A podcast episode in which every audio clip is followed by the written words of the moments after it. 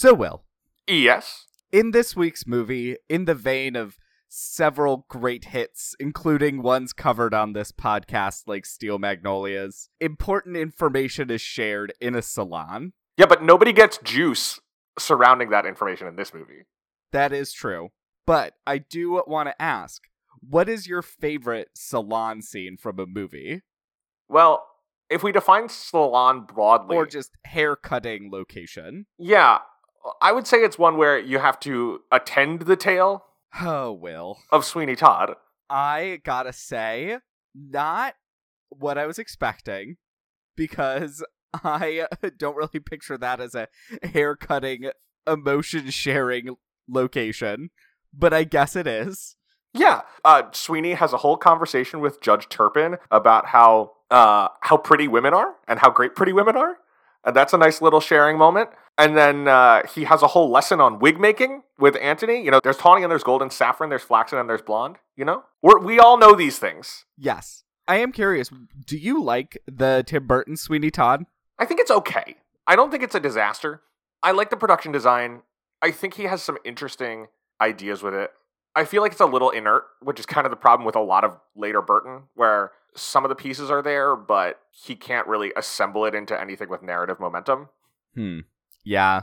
I think that Helena Bonham Carter was very good casting, She's good in it. I mean, and she is good in it. By the Sea is a song that I pretty much hate on stage, but I think is great in the movie. I mean, I think they do well with they use the fact that it's a movie well to do by the sea, where you get the different shots of them actually by the sea. And then I also love Sacha Baron Cohen as Pirelli. Again, a thing like a character that I think is of limited interest. yeah. Um, I think it's I enjoyed it when I watched it. I definitely agree, not a masterpiece, but it's not his messiest film for it's sure. perfectly fine. And yeah. part of the reason that its reputation is so weird is because I think it got an F cinema score, maybe a D, because the trailer had no singing in it. Yeah, they really should you shouldn't surprise people with a musical. So you have the people who like love Sondheim and see the trailer and are like, "What's going on with this Sweeney Todd movie?" And then you have the people who are into like Tim Burton and Johnny Depp murdering people, and they show up and they walk in and the movie starts and it's Johnny Depp going, "There's a hole in the world like a great black pit and it's filled with people who are filled with shit." Yes, I think that eh, as much as you think that people won't come because it's a musical, surprising them with a musical is going to be worse in the long run. Sweeney was this crazy thing where it opened on Friday pretty big and then just plummeted each day of the weekend. Like the word of mouth was absolutely toxic. Wow. So anyway, one of my favorite salon scenes, speaking of musicals, is from last year's In the Heights, Oh, sure. where they do the number in the salon and the mannequin heads start moving around too. Talk about taking advantage of being a movie. Yeah, that was a very fun number. I love the three salon workers so much. And I think it uses the cliche of the salon being the place where rumors are spread, but in a good way because it's a fun dance number. Yeah. That's a really good sequence. I had forgotten about that. I mean, I can't believe that trope dates back to at least 1939 in The Women. Ah, gotta get your jungle red. Gotta get your jungle red. God, I want to go to that spa. That place seems like chaos incarnate. There's just a lot going on there. The building must be huge. I know. It's like mud baths, nails, Dog check. exercise, dog check, personal gyms, like individuals in their own gym room. It seems fun. Yeah. So, salons not very important in this week's movie, but, But you know kind what- of. but kind of. But you know what is important in this week's movie? White people, which I have a problem with. So I am excited to talk about it. Welcome to We Love the Love, a Hollywood romance podcast. I'm Mark and I'm gay. and I'm Will, and I'm a ginger. This is an investigative podcast, kind of like the movies about an investigation. but this is much less important. As we always say, it's the least important issue. Uh, does Hollywood romance actually make any sense? And did this movie make Green Book seem okay? I'm going to say no. Okay.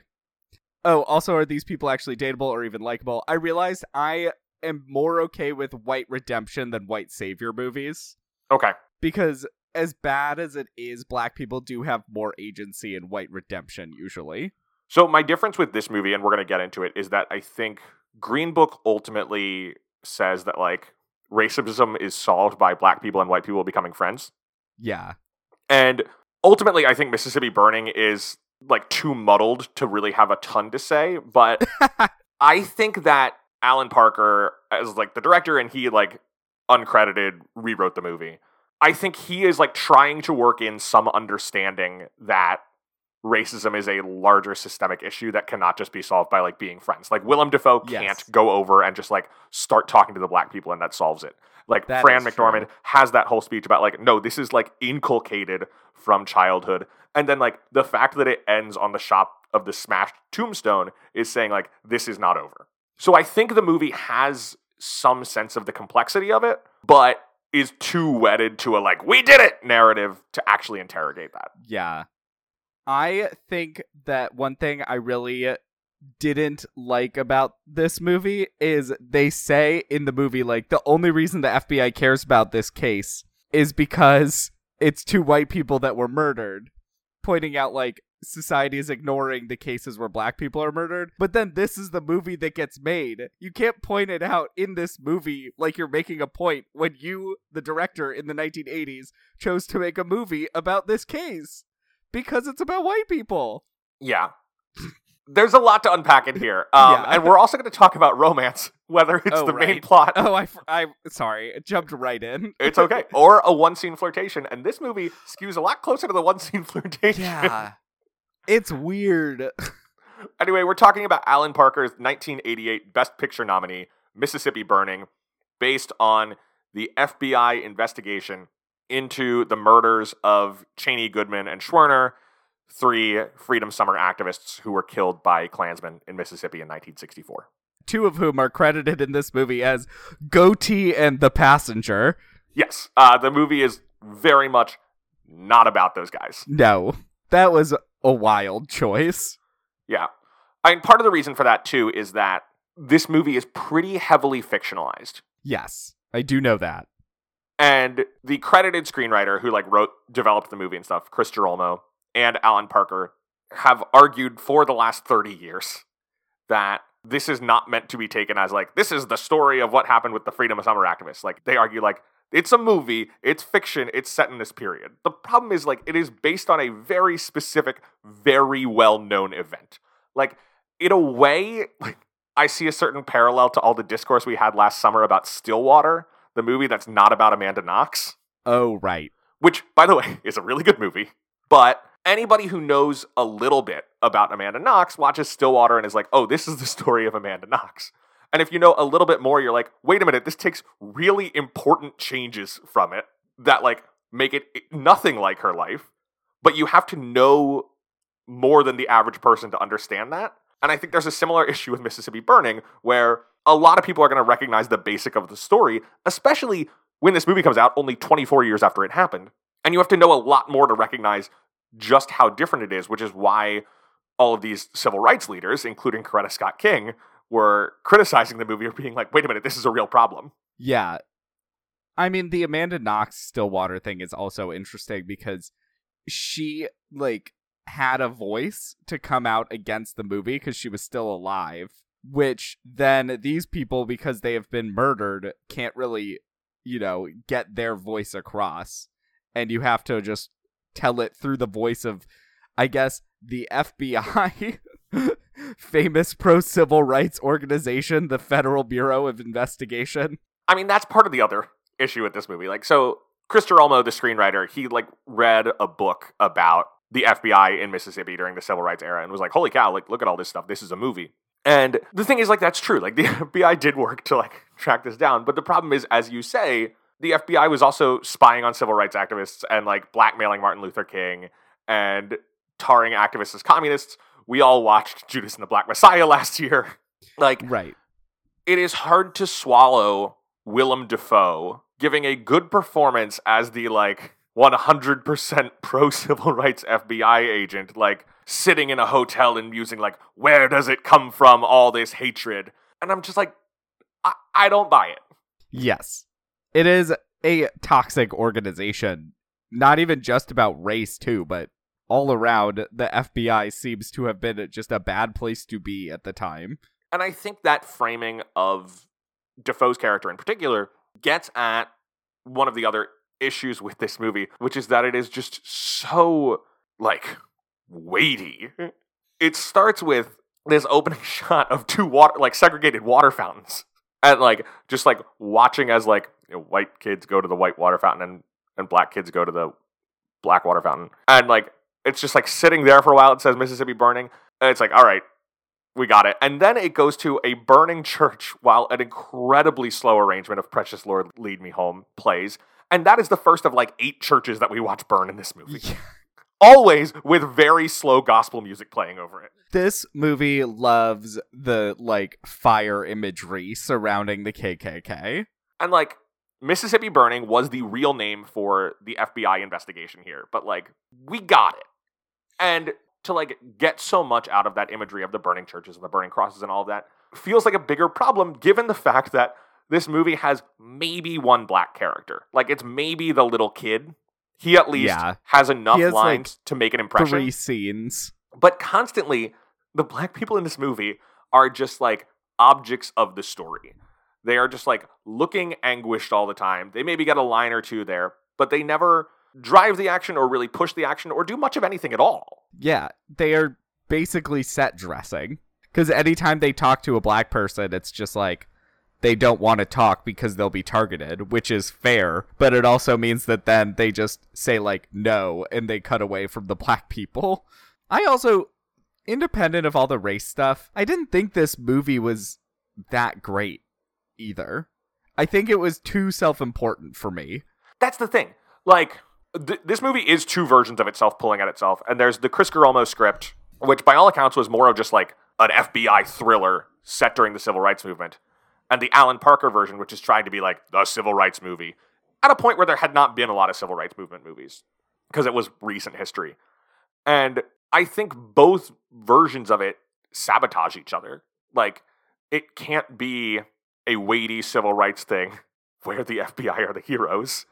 And it can't just be like a pot boiler thriller about tracking down murderers, you know, if you're going to do all the civil rights movement stuff. If you're going to have Frances McDormand give like a speech about you've got to be carefully taught. Yeah. The scenes where it tries to be just the FBI thriller are honestly more engaging in some ways because it is just Gene Hackman being an FBI agent, you know, doing what it takes to get the information, which I also have strong moral opposition to because I think following the laws of the American justice system in regards to the treatment of suspects is an important cornerstone of our country Yeah. and otherwise it just becomes a police state. So I don't love seeing torture, even if it is bad people being tortured. Yeah, it's still bad. It's still bad. But also, I think Gene Hackman is a good actor to do that kind of stuff engagingly. Oh, absolutely. But even that, I also just like the weightiness, the slowness of which you just like are watching the churches burn with this gospel underneath, the length of the shots. To me, instead of adding gravitas, it just took away from the momentum. Yeah. And again, like it's all somewhat abstract because the movie has never invested in any characters who are directly affected by it. Like the most impact we see of a character we have any relationship with it is Willem Dafoe with his head in his hands, like, ah, why is there racism? yeah. He he's a lot in this movie. And like he is just like the voice of like the 24 years later self-righteous liberal. Like Yeah. There's no one with that view of race that would have gone into the FBI at that time or would have stuck around long enough to become someone with influence. It's so weird. Um, I'm gonna put these on our Twitter page, but there are two essays, one by Chris Gerolmo and one by Alan Parker, written like 25 years later, basically giving their takes on the whole Mississippi burning controversy from the time of its release and on their thoughts like 25 years later. Both of which are kind of interesting. They both still defend the movie. Gerolmo is really cranky about all the changes that Alan Parker made, but also is like, look, we made a movie about the civil rights movement when other people weren't doing that, and that's a good thing. Alan Parker is like going in both directions of the like, it's fiction and also obviously it's on the right side. Where like on the one hand, he's saying like, I didn't want to make the definitive civil rights movement. I couldn't have gotten financing if it hadn't starred white people. And also, it's fiction about the civil rights movement, just like Platoon and Apocalypse Now are fiction about Vietnam, which I call BS on because those are not based on a specific real event. Yeah. You can't. One of them is a retelling of a, like, colonial book from the 1800s. Yeah. And the other is just made up. It is very different. He also claimed that, like, he brought the political stuff to the script and then, like, people got cranky because it wasn't political enough. And he's like, well, the script I was given wasn't political at all. And it's like, well, yeah, that would be less of a problem. I think that you can't just say, I made a movie where people said racism is bad, and thus I made a good racism movie. And that's kind of his viewpoint, it seems. Yeah, it's still an interesting essay. It'll be up on our social media, I think, on Tuesday. I already scheduled the tweet and I don't remember when it was for. That sounds about right. Yeah.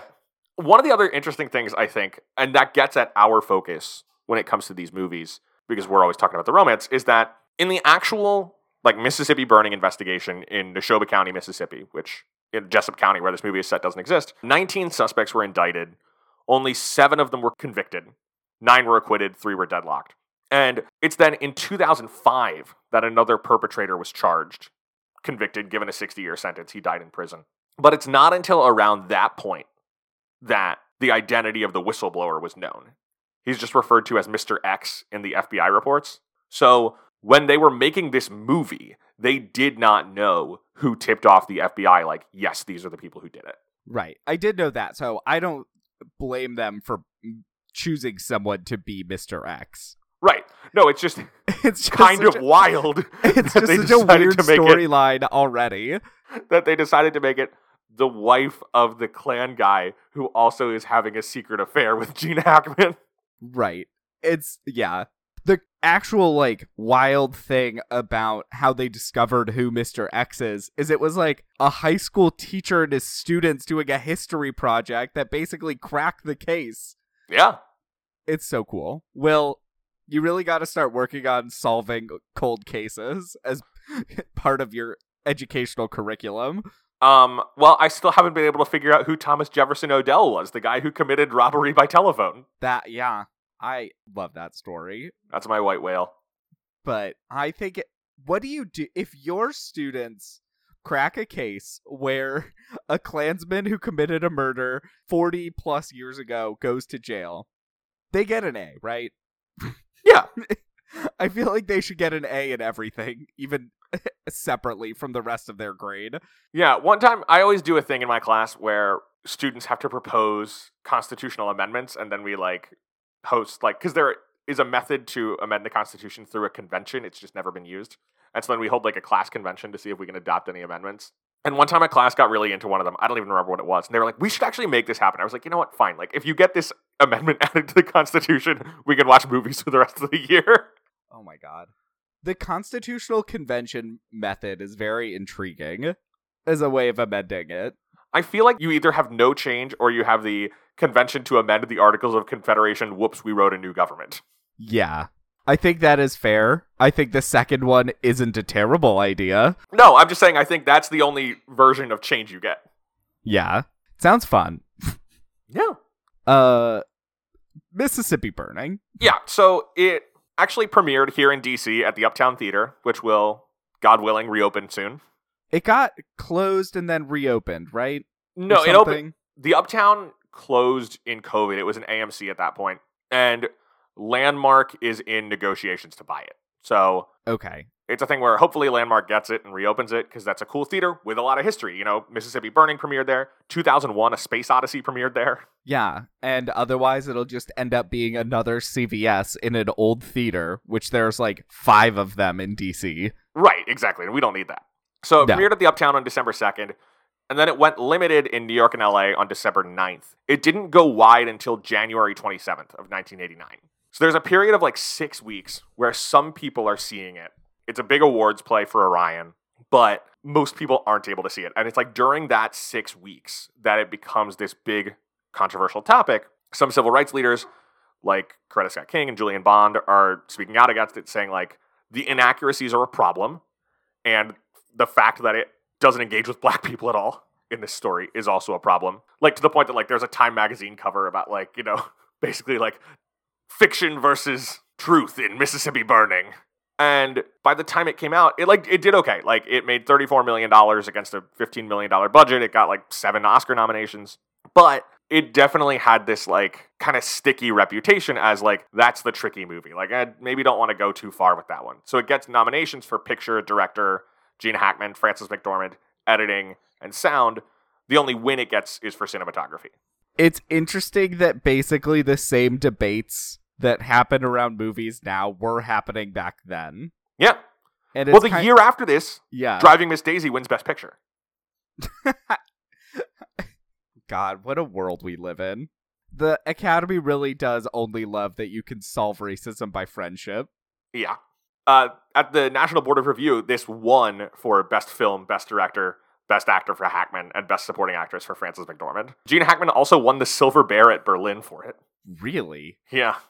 Huh.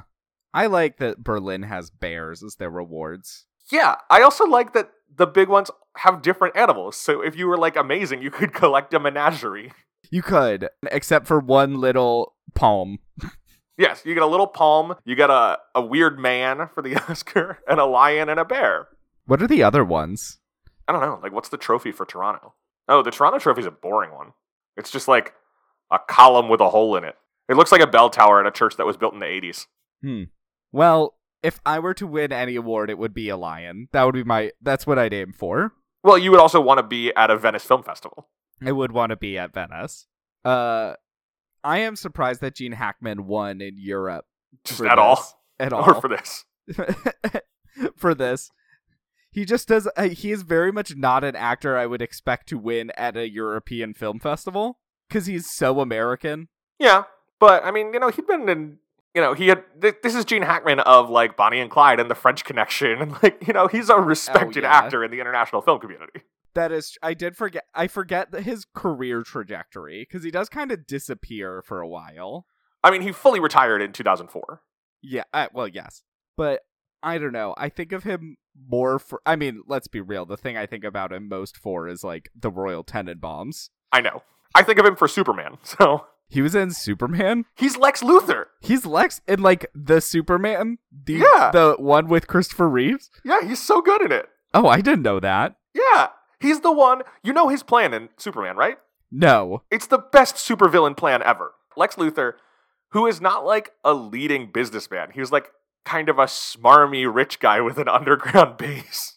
He's been buying up tons of real estate in the like California and Nevada desert. And his plan is to like hack into the US Missile Command, drop nuclear bombs on the San Andreas Fault to blast California open and then all of that cheap real estate he bought will be lucrative beachfront property. That is incredible. It's amazing. Is that the one where Superman flies so fast the Earth spins the other direction and time reverses? Yeah, good movie.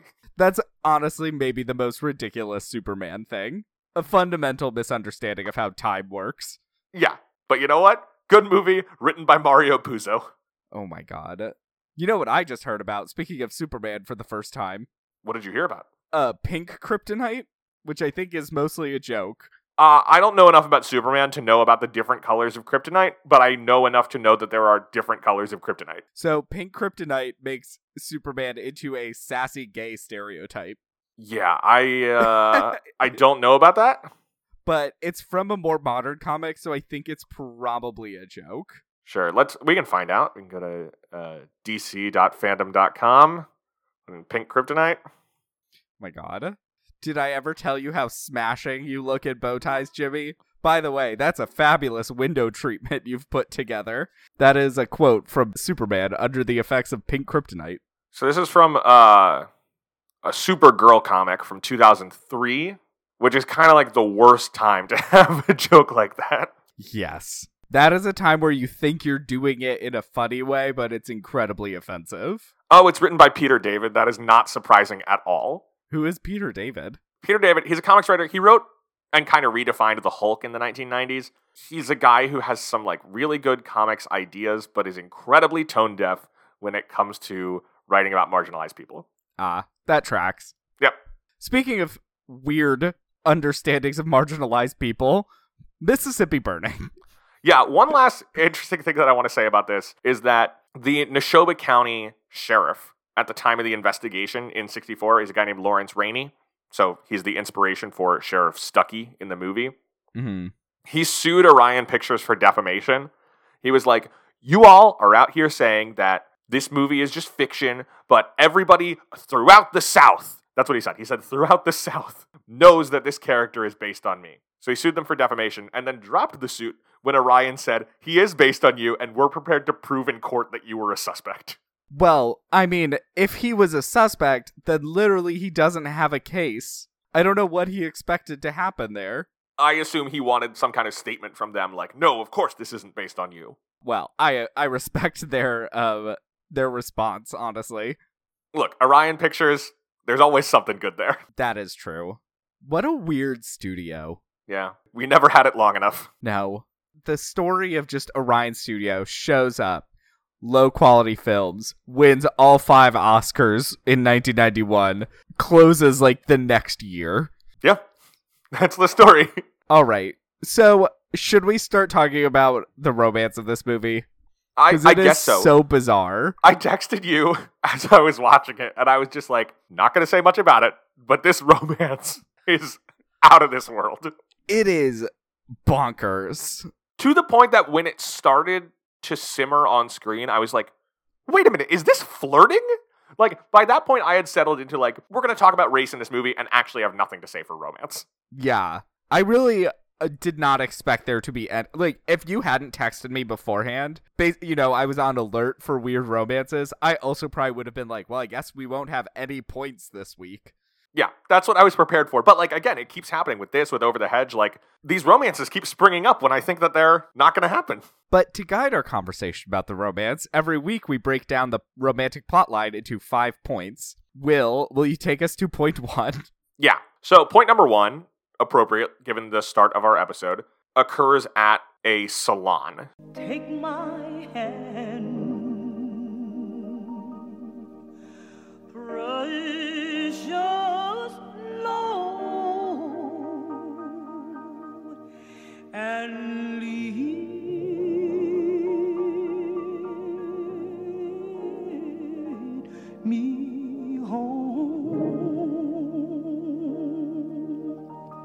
So Willem Dafoe and Gene Hackman are the first two FBI agents assigned to investigate the murders of these three unnamed in the movie Freedom Summer activists. And they're different, you see, because Willem Dafoe, he does everything by the book. And he wants to just bring in agents and figure it out.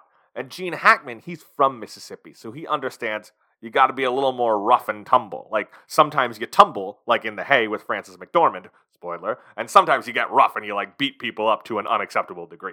Or threaten to castrate them Right. to get information. So Gene Hackman, and I'm never entirely sure how charming we're supposed to find his character. I can't tell. Like, for example, when we're introduced to the two of them driving to Jessup County, and Hackman is like singing this KKK song that got mailed to the FBI, like, are we supposed to think that's fun? Because I'm more with Willem Dafoe of like, maybe we don't sing this. Yeah, I mean, it's so weird because the KKK is so insidious and evil and also so ridiculous. And laughing at it is sometimes the only reaction you can have to stay sane. But the Yeah. way he does it is bad. I think part of my problem with this movie is that, like, as ham fisted as all the dialogue for Willem Dafoe is, I genuinely agree with him on pretty much all of it. Like, yeah, you should follow the procedures and not beat people up. Yeah, and racism is bad. Thank you, Willem Dafoe. Right. I mean, you got to keep in mind, like, it makes sense that he would be on the right side of this. This is literally the year he played Jesus. Wait, what movie did he play Jesus in? Last Temptation. Oh my god, yeah. He Wow. shot that and then immediately went to shoot this, and they came out the same year. He's such a fascinating person. It's so weird to hear his same voice coming out of such a young face. I know, because his voice is just as old as he is now. Ugh, love Willem Dafoe. Anyway, so Willem Dafoe is doing like an FBI investigation. Like he's got Kevin Dunn working for him. They're overseeing a bunch of agents. Gene Hackman is just like walking around the town and he decides to go into the salon and ask people if they've heard anything about what's going on. So he's just like kind of trying to get the women to tell him about anything they know. But there's also like some flirting going on. And it's kind of weird. There's not too much of it at this point, but when he's leaving, he like thanks Frances McDormand. I, I gotta pull up. I want to at least know what their character names are. Uh, Anderson? No, that's Dafoe. So Hackman is Agent Rupert Anderson. You're right. Oh, got it. And Frances McDormand is Mrs. Pell. No first name. Which she makes very clear that it is Mrs. Pell. Right. He thanks her as Miss Pell, and she's like, "No, it's a Mrs." She's kind of telling him, "Stop you, stop flirting, Gene Hackman." But then one of the other ladies in the salon is like, "I'm a Miss." She's an icon. I like her going for it. Um, yeah, it's a weird scene because I really did not expect there to be so much flirty energy off the bat, Right. or it to be Gene Hackman and Frances McDormand. Right. But there's also like little enough of it that you could be like, they could just have weird chemistry. Yeah, but no, And like the Mrs. Miss thing could just be evidence that he uses in the investigation. right, and just like also it's the South. Right. But then in point number two, the weird flirty energy escalates. So they're doing more investigating, and then Hackman wants to talk to. Basically, they are already suspicious of the sheriff's department's involvement, so he's going to talk to her husband, who is a deputy. So they show up at night. There's this moment of like, oh, this guy stinks.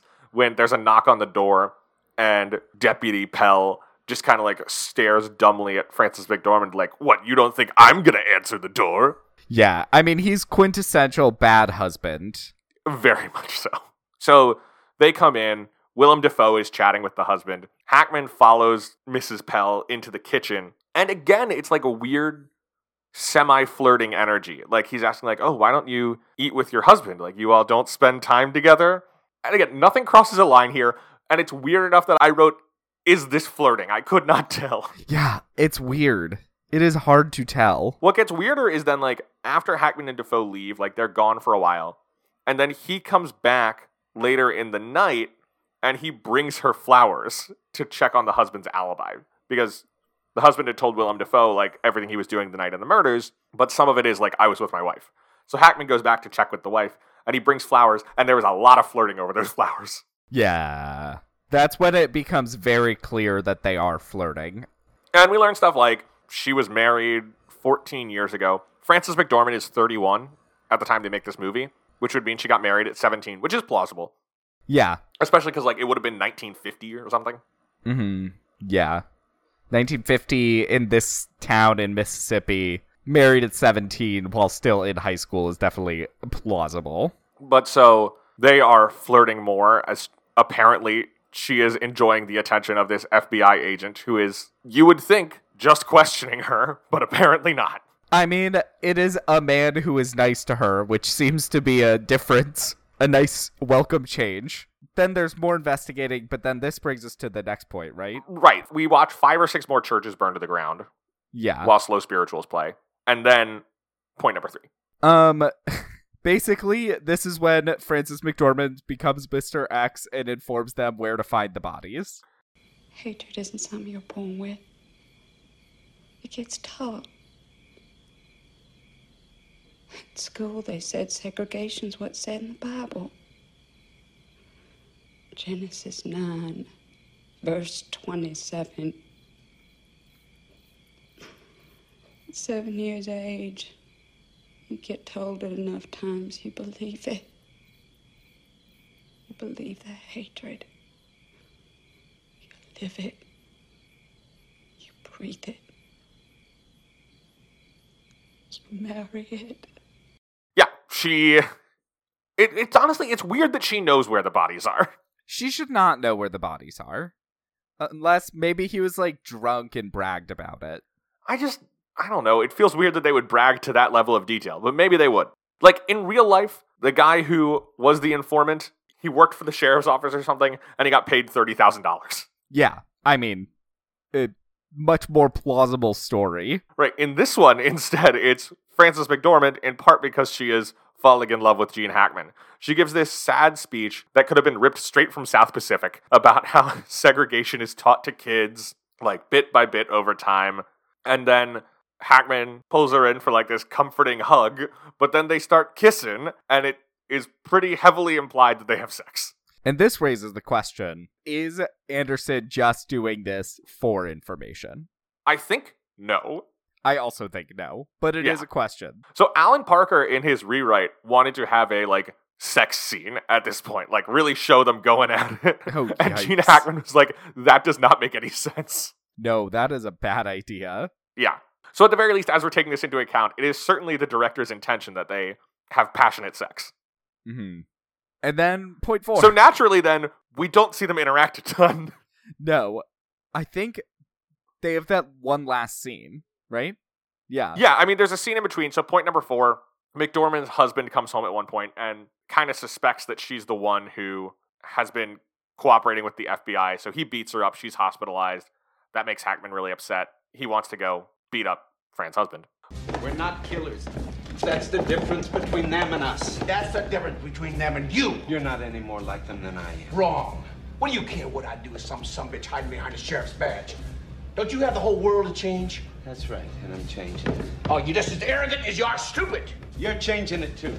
I damn well gonna make some changes right now. Don't be so stupid. Don't go messing this up just because you're partial to fooling around with witnesses. You. Ultimately, she gets out. And point number five, at the very end of the movie, Gene Hackman goes to see her one last time. In her ransacked house because the townsfolk are mad that she flipped. Exactly. But she says she's not going to leave. This is her home, and she's just going to like work on trying to make it better. Which again, like, kind of gets at like the sometimes simplistic view that this movie has about all of this. Yeah. Because her plan is now just to, like, I guess, live alone in a town full of people that think she's a traitor. And that's her happy ending? And again, I think the movie doesn't really think that there's a happy ending to all this. Like, I think the movie that's, yes. feels that this particular issue is resolved, but then it ends on, you know, I said it earlier, this weird sequence of the funeral with, of course, slow gospel music, but it's an integrated funeral, but also you have the smashed tombstone suggesting it's not done. hmm And of course, it's worth noting that, like, Chaney's tombstone really has been smashed multiple times. Yeah. So, like, I think the movie has some sense of that. Ultimately, the problem for it is that because it never bothers to develop any black characters, and black people are always the victim of racist violence in the movie, like, there's not really racist violence directed at our FBI agents at all. Like, they're told a lot that they're in danger, but they never actually face any danger. No, it's all taken out on the black people. So there are never any stakes for the characters that the movie has bothered to invest in. Right. Like, they can just leave. Which they do. Right. Yeah. Um, so, Will, do you find the romance of this movie believable? No! No. I mean, I guess it's like he is nice to her, which her husband isn't. So you have that. But there's also the element of like he actually falls for her when? Like it's not even just like physical attraction. Like he clearly like Is in love with her. yeah. And I don't know where that comes from. It's so weird. It's really really bizarre. So every week we rate the romantic plotline of on a believability scale, one being the least, ten the most. Will, where would you rate this one? I don't know. it's so strange. Fair. This is a movie that should have no romance. Yes, I agree. It's so bizarre. I'm gonna go maybe yeah. I think like a four, just because I would be in love with Frances McDormand if I met her. So the problem is this weekend I also watched Something's Gotta Give. And that's a Mhm. much more lovable Frances McDormand, where she's like fun party people. Yeah, as opposed to like married to the racist sheriff's deputy. yeah. This movie, God, a lot of problems. I'm giving it a I'm giving it a two. Okay, I just really did not buy it. yeah. I think a three. Okay. Now, do you think that Hackman or McDormand is dateable? No, no. I mean, Gene Hackman is a FBI agent that uses torture to get information. Yeah, it seems bad. which is bad. And Frances McDormand is like mostly a non entity, except that she exists to be Mr. X in a sexy way. Yes, and she gets to give like the one non Willem Dafoe ah racism speech. Yeah. So, nah. Nope. Do you, well, I mean, this movie doesn't imply they stay together, so I do not think they stay together. No, not at all. But if you had to pick one person from Mississippi Burning to date Mark, who would it be? I don't know. Probably Willem Dafoe. Okay, sure. He is, you know, mostly doing the right thing and doing his best to do the right thing, which is not what anyone else in the movie is doing. I was gonna say Kevin Dunn for basically the same reason, but he's not as sanctimonious as Willem Dafoe about it. Yeah, that's fair. I mean, he would be annoying, but it's not a deep well in this movie. no, it is not. So, a lot of the movies we cover are adapted into stage musicals. My favorite being, of course, the Japanese all female cabaret version of Ocean's Eleven, which I just want to point out because it's been a while that that's the movie that brought this question to the show. I mean, the other one that like occasionally gets stuck in my head is the never staged Lily Allen Bridget Jones's Diary musical. Yeah. But this begs the question should there be a Mississippi Burning musical? Mark, the what do you think? answer is no. Really? yes, I just don't think this movie is redeemable. No, it's really not. Um, there is not a Mississippi Burning musical, of course. Yeah. There is a like concert drama, so like acting in songs, but like not a traditional musical that covers the events of the murders of uh, Chaney, Goodman, and Schwerner. It's called August fourth, nineteen sixty four, and it covers these murders and the Gulf of Tonkin incident, which were going on at the same time. That I mean, that actually sounds like it could be pretty cool. Yeah. You know, you probably could do a musical about the Freedom Summer and issues around it, but not from the perspective of Mississippi burning. No, we don't need we don't need the musical about the FBI. I mean, we don't need any musicals about the FBI, especially in the 60s. Yeah. All right, so I think that is it for Mississippi Burning. All right, we've done three of our 1988 Best Picture nominees. So at some point, we'll be doing The Accidental Tourist and Rain Man. Next week, though, we will be doing a movie I am absolutely dreading watching Garry Marshall's Valentine's Day. Look, our episode comes out on February 14th, Mark. How could we not do it? I know, I know. God, but we should do it. Until then, you can follow the show on Facebook and Twitter at Love the Love Pod, and you can email us questions or movie suggestions at lovethelovepod at gmail.com. Make sure to rate, review, and subscribe, especially on Apple Podcasts, to help other people find the show. Will, last question. I'm What's not ready the for this. best piece of dating advice we got from Mississippi Burning? Um, call people the name they would like to be called. Um, Gene Hackman is corrected, and he follows that correction, and it goes pretty well for him. Um, I guess my advice is just bring flowers. Yeah, that's nice. It's always a nice thing to do. And there's not much more in this movie that is nice. Well, there you go. Until next time, I'm a ginger. And I'm gay, so between the two of us, we know everything there is to know about romance. Bye. got to be taught to be afraid of people whose eyes are oddly made and people whose skin is a different shade. You've got to be carefully taught. You've got to be taught before it's too late before you are six or seven or eight. To hate all the people your relatives hate, you've got to be carefully taught. You've got to be carefully taught.